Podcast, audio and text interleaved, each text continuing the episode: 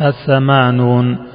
تمنيهم الأماني الكاذبة كقولهم لن تمسنا النار إلا أياما معدودة.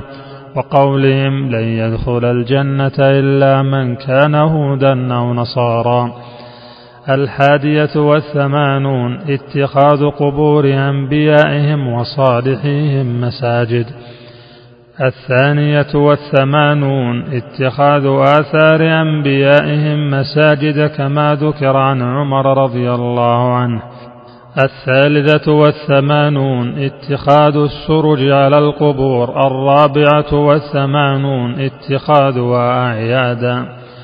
الخامسة والثمانون الذبح عند القبور.